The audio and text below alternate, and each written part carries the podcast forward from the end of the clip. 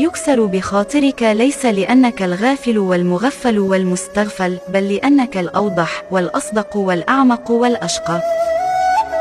يكسر بخاطر قلبك لأنه الأكثر تكتما وتحملا وصبرا. بكل أسف لقد اعتاد قلبك أن يكتم الإساءات مهما كلفه ذلك من خيبات.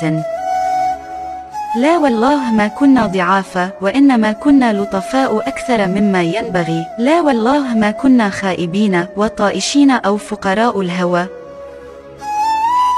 وإنما فقط كنا جوع للأمان ولإنسان يشد على أرواحنا إلى النهاية. لا يمل ولا يؤلم ولا يهلك القلب ولا يقطع الأماني بسيف الماكرين.